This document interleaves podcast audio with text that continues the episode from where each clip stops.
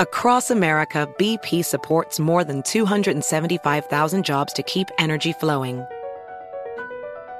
Jobs like updating turbines at one of our Indiana wind farms and producing more oil and gas with fewer operational emissions in the Gulf of Mexico.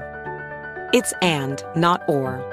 See what doing both means for energy nationwide at bp.com slash investing in America. AirPods Pro with adaptive audio automatically keeps out the sounds you don't want to hear so you can listen to your music and lowers your music to let in the sounds you do need to hear. Hi there. Hi, what can I get you? I'll have a strawberry mango coconut probiotic smoothie with wheatgrass. Anything else? Extra wheatgrass. Here you go. AirPods Pro with adaptive audio. Available on AirPods Pro second generation when enabled. Are you ready to move your career forward? Make your comeback with Purdue Global and get college credit for your work, school life, or military experiences. With these credits, you may have already completed up to 75% of your undergraduate degree. You've worked hard to get where you are. It's time to get the recognition you deserve and earn a degree you'll be proud of. One that employers will trust and respect. When you take the next step in your life and career, make it count with Purdue Global, Purdue's online university for working adults. Start your comeback at purdueglobal.edu. Welcome to Stuff Mom Never Told You from HowStuffWorks.com.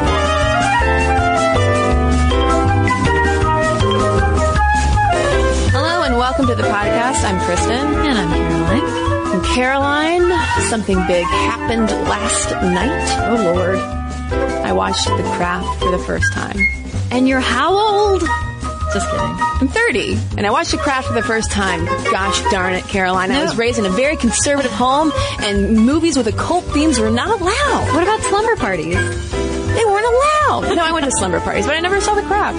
I just never saw it. I was obsessed with it. Tell me more. I was obsessed with it. I loved that movie. I was equal parts like terrified and adoring of Fairuza Balk in that movie. Like her use of dark lipstick, I so admired. You can still p- try to pull it off, Caroline. I was about to say pull it off, decided to add the try to, because it's a tough look. It is a tough look, and I am very pale. My skin tends to get a little ruddy, especially when I'm embarrassed, and I feel like a dark, dark, almost black red would just not look good on me. Or just make your lips pop.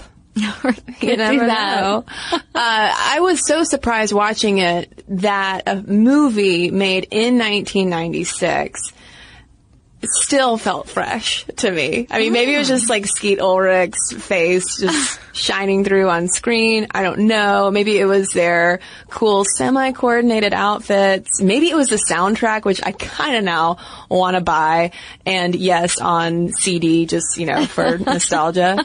Um, but it was really good. Yeah, it's a great movie. I, and then I realized though, in preparing for this episode, so not only was I like super excited to maybe potentially chat about the craft, but I started realizing like, wait, there are a lot of great witches that I love in movies that I've seen over the course of my life. Like Witches, the movie Witches with Anjelica Huston. Yeah, that's the purpose of this entire podcast episode. I know. Well, I was, I just enjoyed my trip down memory lane. So, should we save some of your favorite witches for later in the podcast? Fine. I know, because I'm only asking because I could sit here and, and talk so long because also, not as big of a thing, but another thing that happened last night, before I watched The Craft for the first time, I watched Teen Witch for the first time. And Teen, I have not seen that. well, I, here we go. Okay. A witch movie I've seen. but you haven't. How the tables have turned, Caroline. They have, literally. What slumber parties have you not been to? I, you know, so it was either The Craft or uh, Wild Hearts Can't Be Broken. Now that I have seen so many times. Tragic love story. We'll do another podcast episode on horses and swimming pools.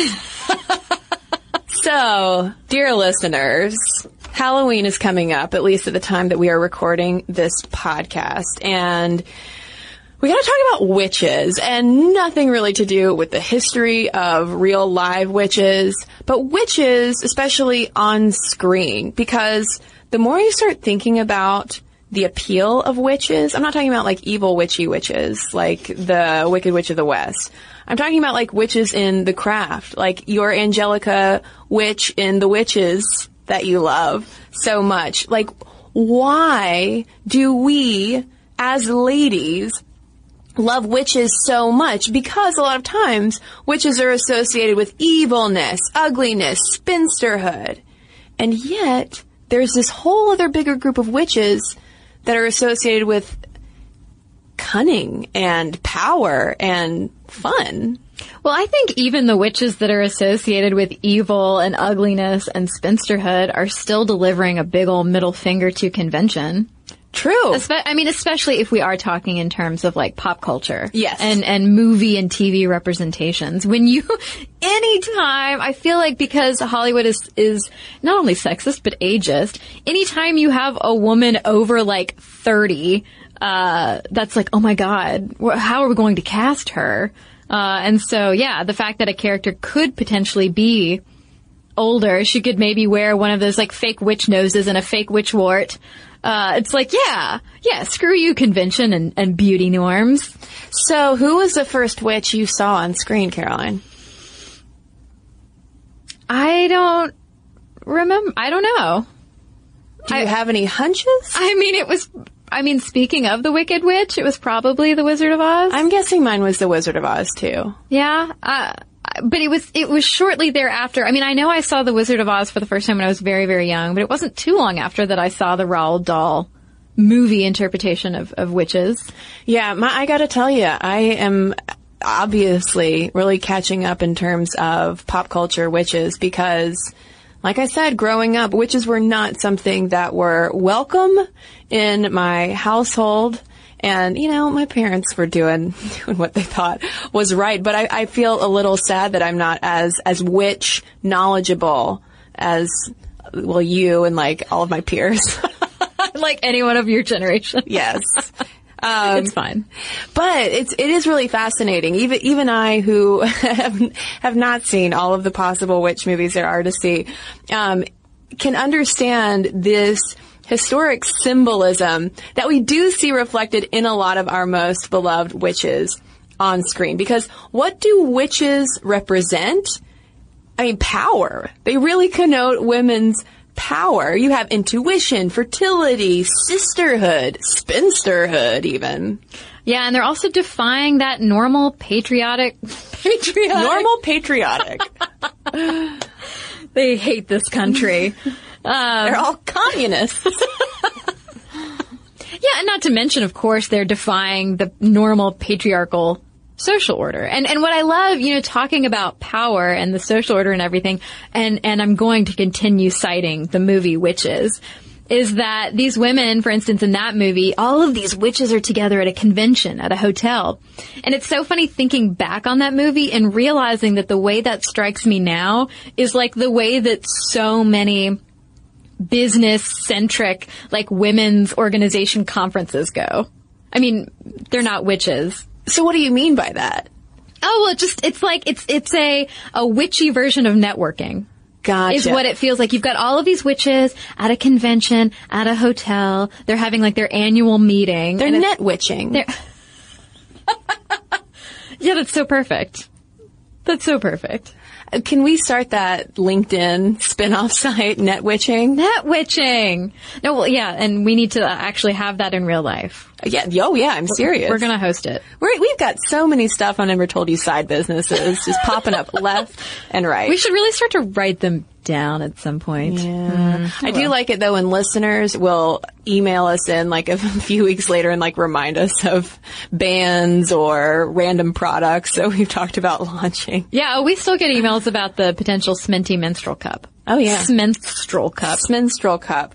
Uh, well, back to witches though. Okay. From periods to witches, I feel like that is a perfect segue. Or a book title from periods to witches. Um, someone who wrote an entire book about witches, Katherine Howe, who wrote the Penguin Book of Witches, put this whole witch symbolism perfectly in an interview with NPR where she said, what made witches dangerous in the early modern period makes them enticing now. Here's a case of a figure, a person, a woman generally, laying claim to power that doesn't belong to her, that should belong only to God, or should belong only to people in authority. And she's taking that power for herself. Yeah, and the new inquiry echoed the sentiment uh, a little more poetically, I would argue they sounded like they got drunk. They maybe had too much red wine and wrote an ode to witches. Uh, they said, in a male supremacist society, female power must logically appear illogical, mysterious, intimate, threatening. Witch stands for all of those unnameable shadow acts of disappearance and withdrawal, self-cultivation and self-medication that elude the social and sexual order. So witches, I mean, witches are a lot, to put it very eloquently.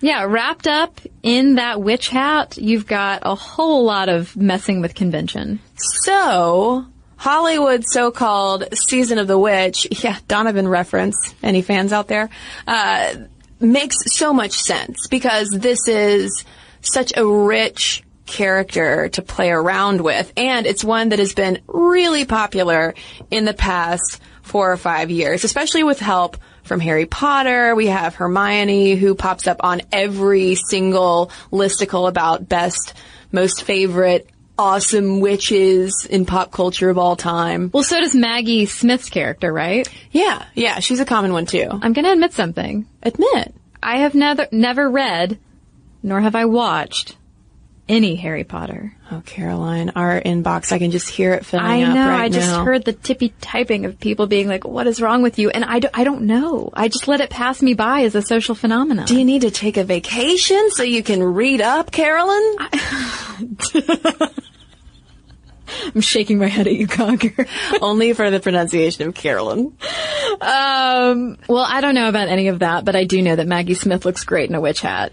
She does. She does. I mean, I say, you know, uh, this fall, bonnets were supposed to be, you know, come into fashion. Is that a true thing? That was a true thing. Bonnets are not going to happen, but I would be behind trying to make witch hats happen. Sure. You know? Could, could we get, could we combine the slouchy beanie and the witch hat? Absolutely, Caroline.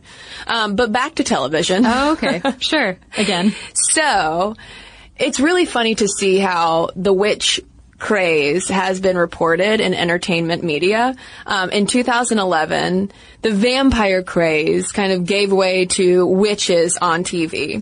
And in the LA Times, Melissa Maerz reports, for network-seeking female viewers and mean girl heroines, witches offered the perfect double threat because witches cast girls quite literally in control not only of their lives but of entire worlds. So you have witches appearing that year in True Blood, the CW's The Secret Circle, and a wicked witch slash queen appearance in Once Upon a Time. So everyone's like, oh my gosh, witches are everywhere. We're having a witch moment. And in 2013, we were apparently still having a witch moment, according to Mary McNamara over at the LA Times. Uh, she gives the examples of American Horror Story Coven, which is apparently very controversial among people, depending on if you think it's like the best thing ever or the worst thing ever. oh, we'll talk about it, Caroline. Oh, good. Okay. Also, the Witches of East End and witch characters appearing on Sleepy Hollow, The Originals, Supernatural, and more. And if it sounds like I'm reading off a list, I am because I haven't watched any of these things. I'm sorry to say. I'm sorry. Well, she, I mean, there were so many though that A, yes, it does m- make up a list. And sh- sh- McNamara declares 2013 the year of the witch. Hmm. I mean, so, I mean, arguably we've already passed peak witch. Oh, I don't know. You don't know? Uh, Yeah, I mean, like, I agree. I think that we're, we're still really enamored with witches. Um, but McNamara really got me thinking a lot about this long-standing pop cultural symbolism of witches because, um, she tidily sums up their appeal to television creators saying, and a quote, and it's a long quote, but it's a good one. Witches are a handy solution to other more pragmatic narrative problems. They can be old and wise and still beautiful. There's that ageism, Caroline. Mm-hmm. They're allowed to commit acts of fury, sex, and violence, still the hallmarks of important drama that would be far less acceptable from a mortal female character. And they often come in groups, which is how television writers like women. And I'm now imagining Sex in the City. Sex in the City recast as a coven. Were they just a coven the whole time? Yeah. I mean, that just changes everything. It's like Garfield without dialogue. Garfield without John. No, it's John without Garfield, which is so depressing. But no, I think that's such a, a fascinating, perfect quote that hits all of it right on the head in terms of uh, allowing women characters to get away with stuff that they wouldn't normally. I mean, that's so. It's not necessarily something I think about all the time, but like, yeah, that's that's absolutely true. Imagine if you had just your run of the mill average lady on television who was being in some way sort of evil or doing something perceived as evil. We wouldn't have any sympathy for her. Whereas if she's a witch, it's like, oh, well, it makes sense. I love this. Let her do more of it. Well, and interesting too to think about the whole age beauty thing that we often see come up with witches where it's so rare to see a woman portrayed as hauntingly beautiful and mesmerizing if she is over a certain age. Right. But that's often so part, like a, a crux of these older, more evil witches. Mm-hmm. Evil witches, you know, you can't be a good witch necessarily and be old and beautiful. But if you're both, then you're probably more evil. I don't know. From my from my casual witch observations, that's anecdotal. Well, I mean, but that's that's like such a plot device anyway. I mean, you mentioned how vampires gave way to witches in terms of pop culture craze.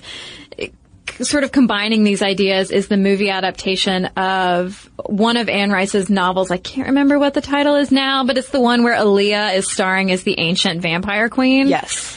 And how gorgeous she is and she's so beautiful and her beauty is this big thing and she's also very young and gorgeous and all of that stuff to, to super emphasize how beautiful she is. But being that she's a vampire queen, she's also a bajillion years old. And it's that same thing. It's like, oh, well, here's a woman of a, of a significant age, but oh, it's, it's just, it's, it's Aaliyah. Don't worry. She's still real pretty. Well, and speaking of the vampire thing too, something it it might have been McNamara, uh, and some other people have pointed out is how interesting it is that witches followed up on the heels of the vampire craze because vampire lore sprang out of Victorian panic over female sexuality, essentially. And so to then have these powerful, often sexual, self-possessed women follow in the wake of the vampire craze might say something too, including that I might be reading a lot into television. Well, no, I mean also uh, pop culturally speaking, um, which is this entire episode.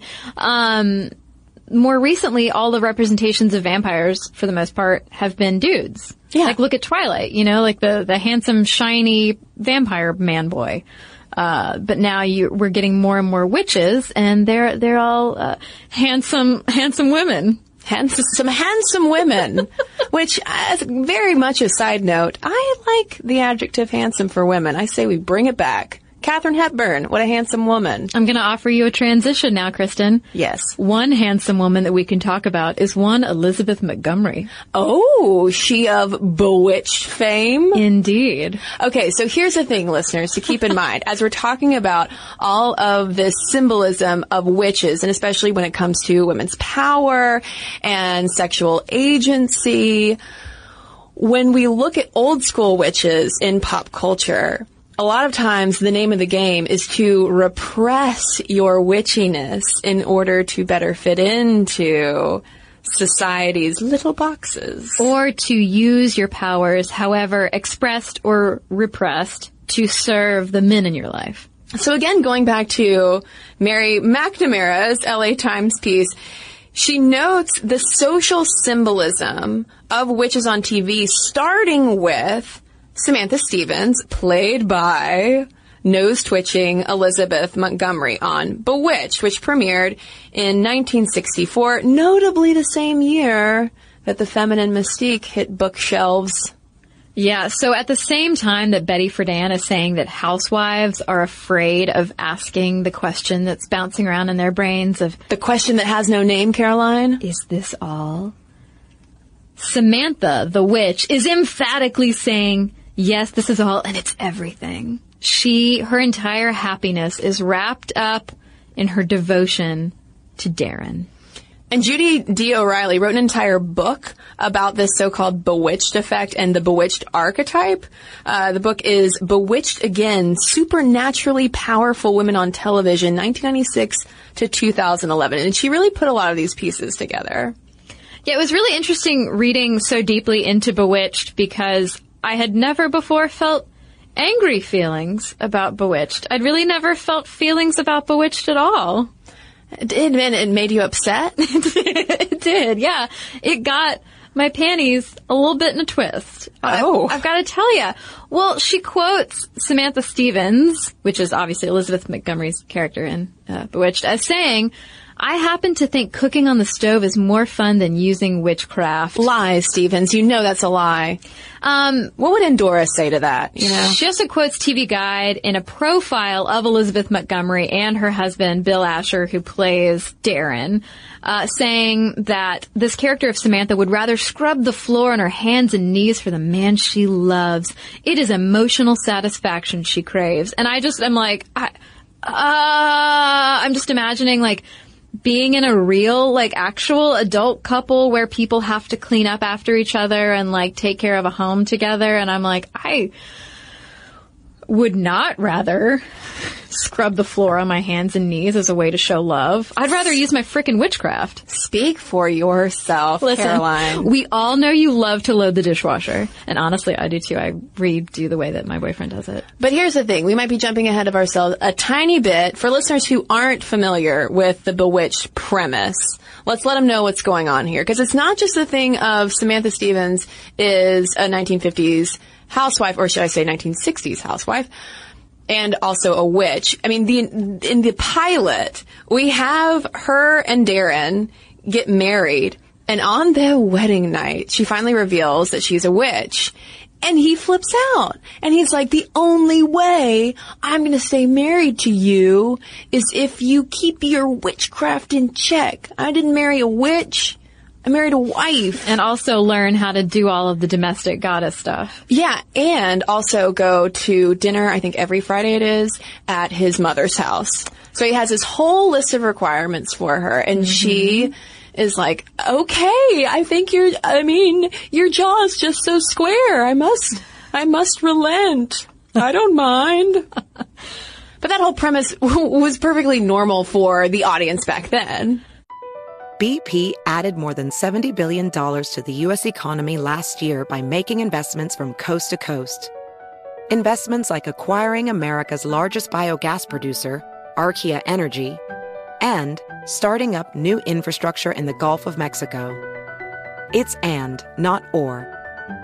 See what doing both means for energy nationwide at bp.com slash investing in America. Hey Sarah, I love that spring break vlog you posted on Zigazoo. OMG, you watched it? Yeah, it was edited so well. I think you're so talented. Social media interactions are only positive when you use Zigazoo. Zigazoo is the world's largest and safest social media network for kids. Your kids can upload their content and see what their friends are up to. With Zigazoo, they can create videos, enter to win prizes, and try out the latest dances and trends. There's no commenting, no text messaging, and everything is 100% human moderated. Plus, all community members are real, verified kids just like yours. There are no bots, trolls, or AI. Because Zigazoo is about one thing and one thing only, and that is fun.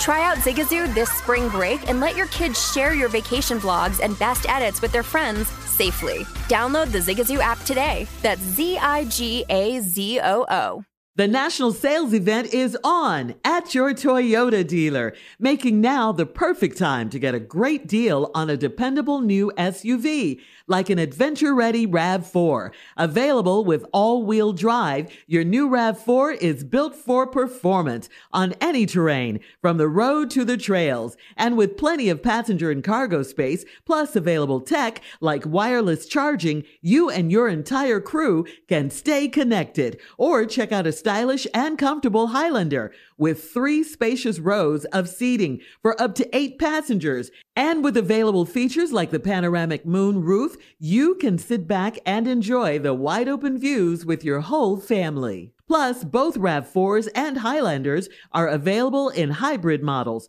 So no matter your style, you can drive efficiently and save on gas. So visit your local Toyota dealer and check out amazing national sales event deals on RAVs, Highlanders, and more when you visit buyatoyota.com. Toyota, let's go places. Yeah, I mean, keep in mind in that same TV Guide article that I mentioned, and it was uh, in 1965. There was one. Was he a TV executive?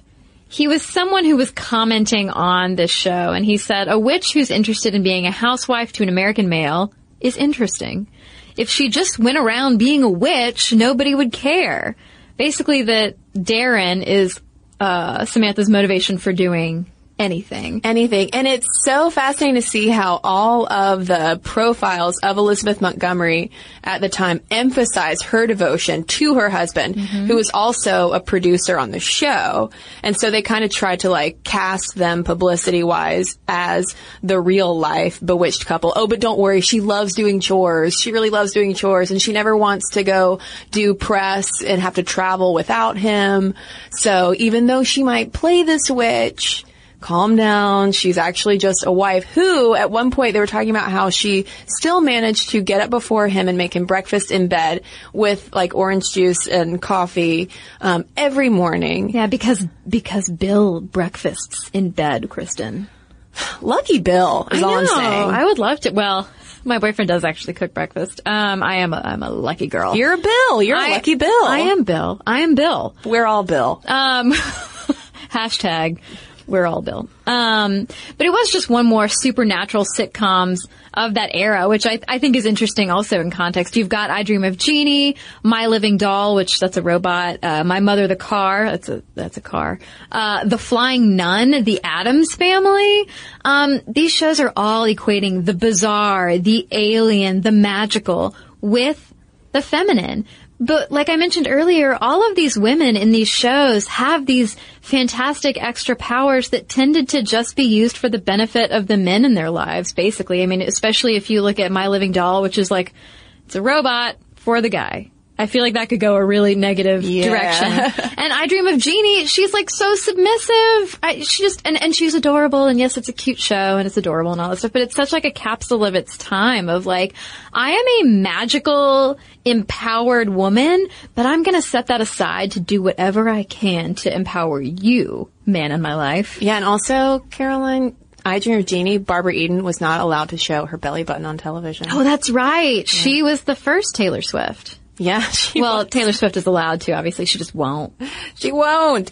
Um, but if we look at Bewitched, it is interesting, as O'Reilly notes in her book, of how Samantha's witchcraft problematizes the household environment. So she asserts that this witchcraft is symbolizing womanly rebellion. And you do see this like marked contrast in how conventionally attractive Samantha is versus Endora, who is her unmarried, wild, red-haired mother who's just flitting about and hates the fact that Samantha is so devoted to Darren.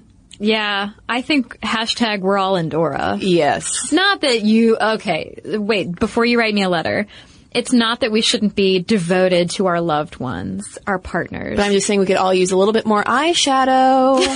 That's exactly what I'm trying to say. So yeah, some do see Bewitched as a landmark for women because of its break from traditional form and for Samantha's ability to wield some power over her household. But it's interesting that you can literally use the same evidence from the show to argue that it's empowering versus it's disempowering. So you've got things like the idea that Darren, in in the figures of his wife and his mother-in-law, and and also uh, Samantha's aunts, that he's confronting this like powerful magical matriarchy, and and that is amazing and empowering. Um, you've got the idea that being a housewife, being Darren's wife, and giving up or promising to give up her witchcraft was her choice and that that's empowering that she chose that life over another. But the thing is, her power still is all for the sake of Darren and housework. So she promises him, right, that she's not going to use it. And then when he's away at work, she's like, well, I'll just use a spell here to to do the dishes and have the dishes be clean. And then when Darren is like struggling at work, she's like, well, I'll just use a spell to like help him along. But the thing is, like you said, her magic always ends up like causing wacky hijinks to happen, to ensue, and causes problems. So for that reason, O'Reilly is less convinced that she, that Samantha is as empowered of a character as we really, really, really want her to be. Yeah, using that same evidence of choosing housewifery. Mm-hmm. Um, whereas some people would say, hey, the choice is empowering. Sh- some other people would argue, well, she chose the safe, non-magical option. But really fascinating nonetheless to just consider it in that cultural context because it does seem to present just a snapshot of like, uh, of things that were happening beyond the set and outside of Mm-hmm. of people's homes as times were starting to change for women. And speaking of that, um, O'Reilly notes how in the 70s, these more supernatural women, like say I Dream of Jeannie or Bewitched, give way to super heroines. So you have Wonder Woman and the Bionic Woman, for instance. Uh, and then in the 80s and 90s, you have superpowered women focused on, quote, proving themselves to male authority figures and using their powers to serve others and fearing repercussions if their powers are revealed. And this is a continual theme of hitting up against male mm-hmm. authority figures and of the fear of being othered, essentially, by virtue of your power being put on public display. Yeah, she cites shows like Charmed, Sabrina the Teenage Witch, and Buffy. She says they presented a veneer of empowerment while facing constraint after constraint. And I uh, wasn't really into Sabrina the Teenage Witch. I was super into Buffy. I watched Charmed in the beginning. And I just love to think of Shannen Doherty as a witch. I just think that that, that was perfectly cast. She's got a witchy face. Well, I, yeah, and she's got a witchy reputation. She's got a witchy reputation. I would take that as a compliment. I would not mean it otherwise.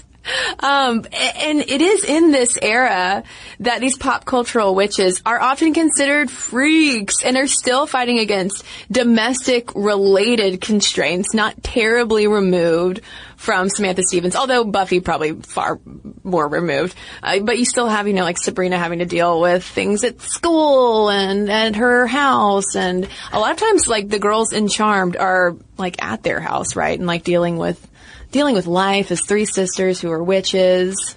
And handsome magical men. Oh man. Gotta love a handsome magical man.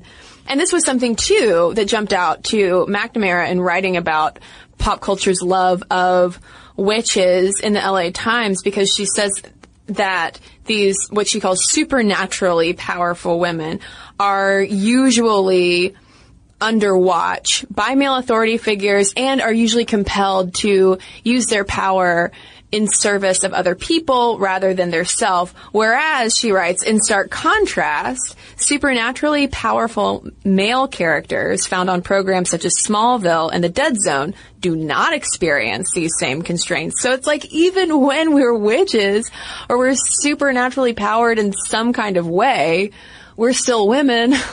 Yeah, and one of the examples that she cites, and speaking of Buffy, is Buffy's relationship, uh, not a very good relationship with her high school principal who expels her because he thinks that she killed another Slayer when in fact that Slayer was killed by a vampire.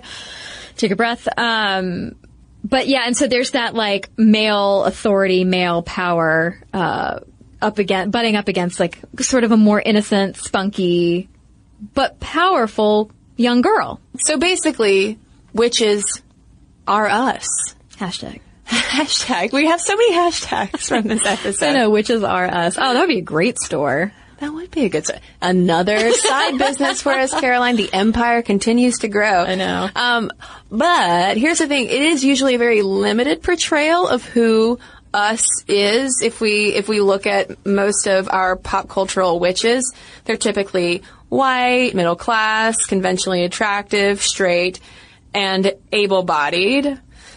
But I mean, we would argue that maybe it has to be this way in order for Hollywood to sign off on it. I mean, if they're going to build a whole franchise around it, then yeah, you you've got to make them um, attractive in this way because witch crones, those evil old warty crones, can only be evil, and the prettiness mollifies the transgressive aspects of practicing witchcraft. So basically, it's like our, if Sabrina the Teenage Witch were an unfortunate looking girl, would she have been as popular? Or did we need her to look kind of cute in order for us to be like, okay, cool. That we like that combination of like, you've got a cute face and you can also be witchy. It helps that she was Clarissa explains it all. I mean, that's true. BP added more than $70 billion to the U.S. economy last year by making investments from coast to coast. Investments like building charging hubs for fleets of electric buses in California and starting up new infrastructure in the Gulf of Mexico. It's and, not or. See what doing both means for energy nationwide at bp.com slash investing in America. Hey Sarah, I love that spring break vlog you posted on Zigazoo. OMG, you watched it? Yeah, it was edited so well. I think you're so talented. Social media interactions are only positive when you use Zigazoo. Zigazoo is the world's largest and safest social media network for kids. Your kids can upload their content and see what their friends are up to. With Zigazoo, they can create videos, enter to win prizes, and try out the latest dances and trends. There's no commenting, no text messaging, and everything is 100% human moderated. Plus, all community members are real, verified kids just like yours. There are no bots, trolls, or AI. Because Zigazoo is about one thing and one thing only, and that is fun. Try out Zigazoo this spring break and let your kids share your vacation blogs and best edits with their friends safely. Download the Zigazoo app today. That's Z I G A Z O O. Hey guys, it's Ray from the Bobby Bone Show here to tell you the national sales event is on at your Toyota dealer, making now the perfect time to get a great deal on a dependable new SUV like an adventure ready RAV4. Let's go! Available with all wheel drive, your new RAV4 is built for performance on any terrain from the road to the hills to the trails, all over. And with plenty of passenger and cargo space, plus available tech like wireless charging, and your entire crew can stay connected. Or check out a stylish and comfortable Highlander with three spacious rows of seating up to eight passengers. Yeah. And with available features like the panoramic moonroof, you can sit back and enjoy the wide open views with your whole family. Plus, both RAV4s and Highlanders are available in hybrid models. So, no matter your style, you can drive efficiently and save on gas. Visit your local Toyota dealer, check out amazing national sales event deals on RAV4s, Highlanders, and more. Visit buyatoyota.com. That's buyatoyota.com. Toyota, let's go places. Yeah, well, I mean, you've got the example also, though, of Melisandre on Game of Thrones, who is like exceedingly beautiful and always, even though it's so cold outside and she's always in the snow, she's wearing dresses that are cut down to her belly button. Melisandre, come on, I know your hair doesn't keep you that warm. Put on a shirt. Do you want a hoodie? God, I just always want to give her a hoodie. Well, Caroline, you clearly don't know that witch blood is much hotter than human blood. she is always setting people on fire. Uh, so that's a thing. But I mean, a counterexample would be True Blood's black male witch, Lafayette. Very true. Yeah, I mean, I, I think there have been a few more examples of diversifying mm-hmm. witches. Probably most prominently of late would be American Horror Story Coven, which presented age-wise and uh, ethnicity-wise a far more diverse coven than we've probably ever seen on network television, mm-hmm. but a lot of people were pretty disappointed with it in terms of how Ryan Murphy, I mean, and, and this is something that um, Ryan Murphy, I think, just kind of tends to do with a lot of his shows. And yes, I have been watching Scream Queens, is focusing the plot more around quote unquote catfighting among the witches and also some kind of straight up racisty portrayals of the black witches that left a lot of people scratching their heads. Um, so a lot of people felt disempowered by Coven. Yeah, I talked to uh, Holly of Stuff You Missed in History class about this because she was like, "What are you guys doing this week?" Talking about witches. Oh my god, you have to watch American Horror Story Coven. And what did she think about it? She freaking loved it. Really? She strongly disagrees with the idea that A, all they're doing is portraying these women as catfighting and infighting, and B, that it's disempowering at all. Granted, I mean, she's a super fan and all that stuff. Like, I've never seen it. All I know is that I, Kristen and I read this article, um, that was describing how disappointing it was for people who wanted it to have been so much more, for, for showing both powerful and empowered women working together and not just focused on men or relationships or marriage and babies or anything like that, um, and how it fell short in a lot of people's minds. Well, I mean, that was one article though of Oh, yeah. many. But so what though did Holly like about it aside from like disagreeing with what critics had to say? Oh, I mean, she she completely on the opposite end of it thought it was empowering, and she thought it was. She just loves witchy things, and thought that these women were incredible, and that Jessica Lange and Angela Bassett were incredible. She loved the relationships that these women had, and that they had power. She she loves Kathy Bates, and thought Kathy Bates was great, although. uh, Several places that we looked at had Kathy Bates as like the most problematic, but I don't know. I haven't seen it. so. Maybe, well, it could also be an example of one of those things where it's like everything you like will ultimately be problematic. Yeah. Uh, that that is a true statement. Always. Always. And maybe we should have Holly back on just to talk about Coven. I know. Doesn't matter if Halloween has long passed. Halloween. Halloween.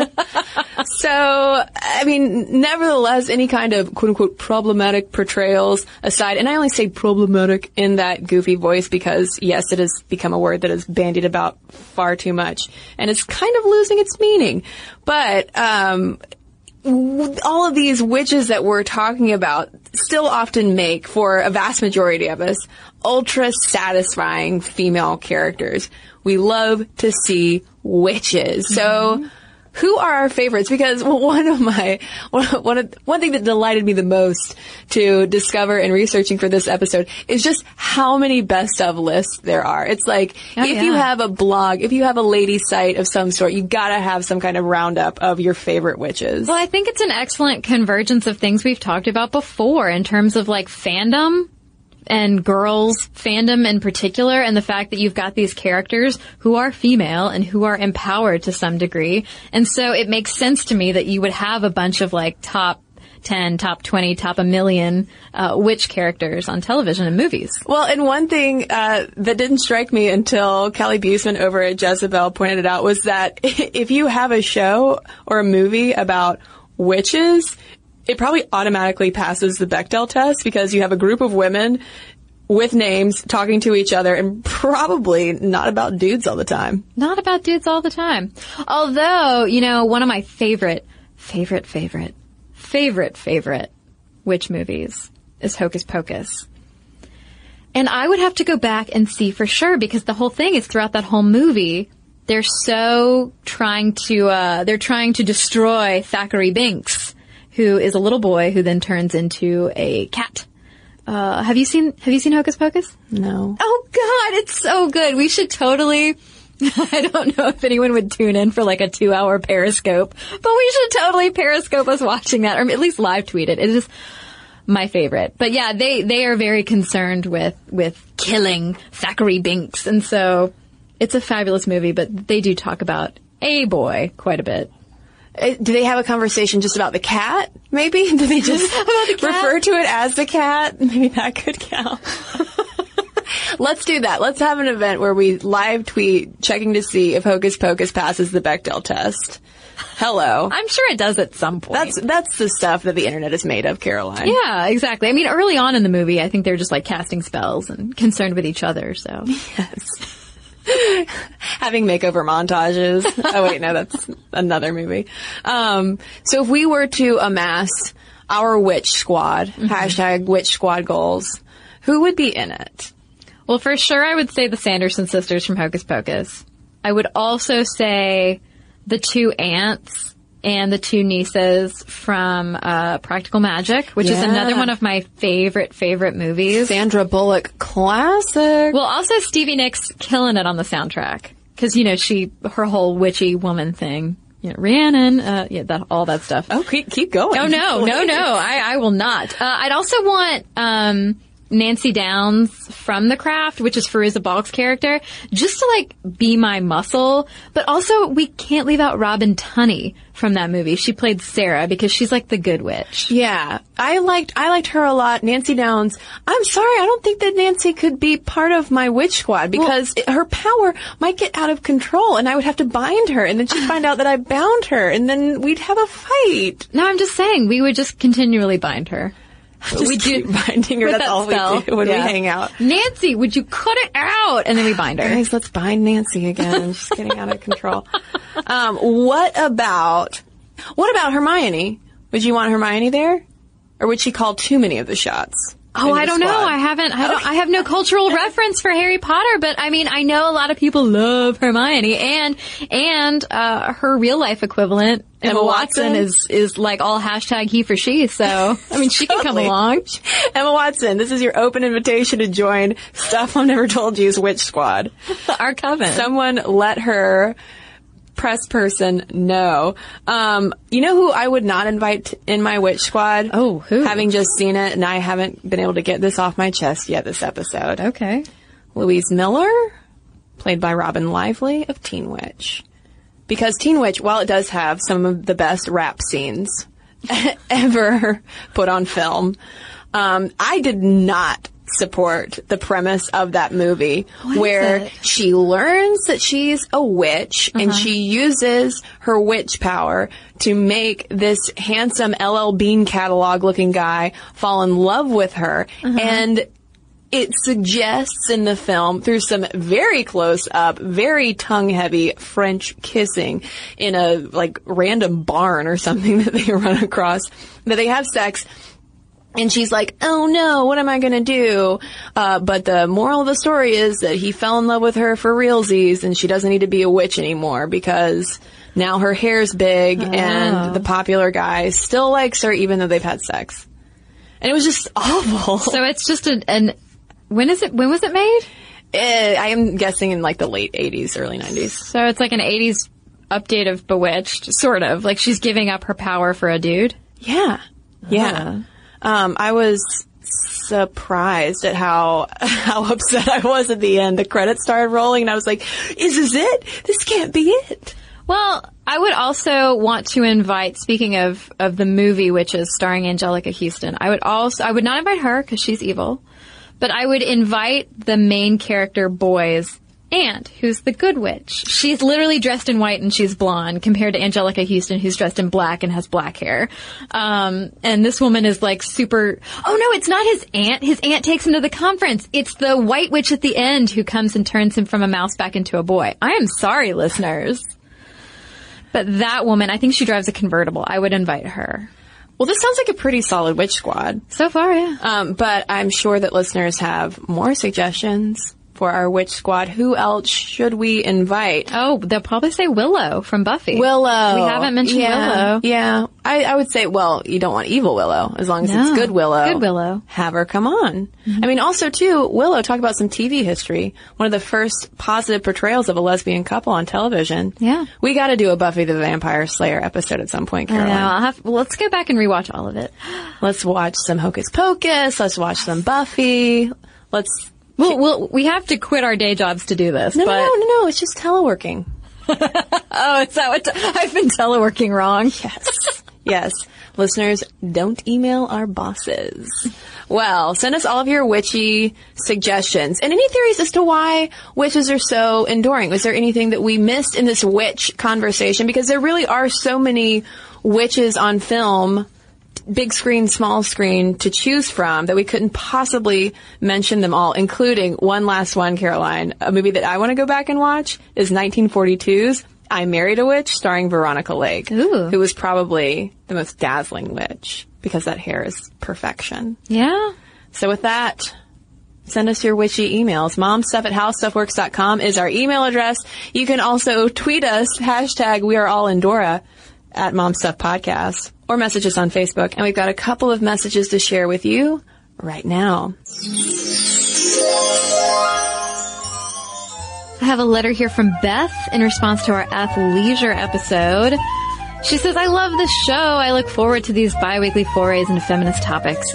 I just listened to your athleisure episode and I felt that I had to write in. You mentioned that the rise of athleisure has led to women not dressing for a male gaze, but I have found the opposite to be true.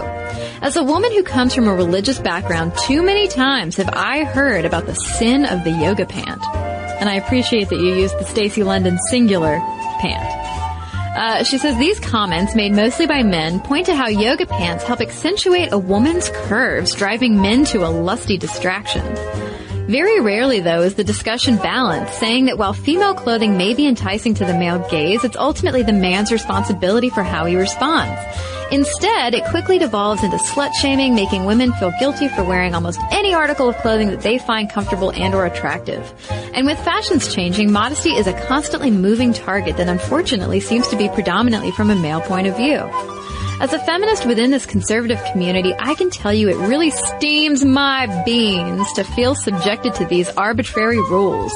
So while I've been trying to open up communications on what modesty is within my circle of influence, I also have been buying the most comfortable and cute leggings and yoga pants that I can find. I'll admit that some days when I don them, I can still feel a twinge of guilt or shame, but I try to shrug that off and walk through my life with my head held high and my stomach comfortably supported by elastic. Thanks again for such a great podcast. I always find the topics insightful and have many great discussions with friends that have started with the phrase, so I was listening to this feminist podcast today. Well, thank you, Beth. Loved your letter. Well, I've got a letter here from Jen also about our athleisure episode, and she writes, I had to laugh because as I'm writing this, I'm at work in a full riding habit. Breeches, riding socks, belt, tucked in shirt, and vest. Boots and chaps are in the car to avoid tracking dirt everywhere. Riding clothes probably aren't what you were thinking about when you were making this podcast, but this is beginning to be more common among equestrians. The clothes we buy for riding tend to be fairly expensive as well as fashionable and flexible. The breeches I'm wearing now are literally the most comfortable pants I've ever owned, which makes sense if they need to flex and move with you as you move on the horse. I'm wearing these today because I plan on going riding right after work, but there's definitely a status symbol of wearing riding clothes in public. Not to be snobby, but there's something satisfying about wearing actual equestrian apparel while everyone around you is wearing equestrian inspired accessories that would fall apart the minute you mounted a horse. It's just the little thing that makes me smile. Anyway, I love the show. Please keep the episodes coming. They make my workday fly by. And your letters help our workday fly by, and you can send them to momstuff at howstuffworks.com. And for links to all of our social media, as well as all of our blogs, videos, and podcasts, including this one with links to our sources, so you can read more about all that symbolism you never knew existed in Bewitched, head on over to stuffmomnevertoldyou.com. For more on this and thousands of other topics, visit howstuffworks.com.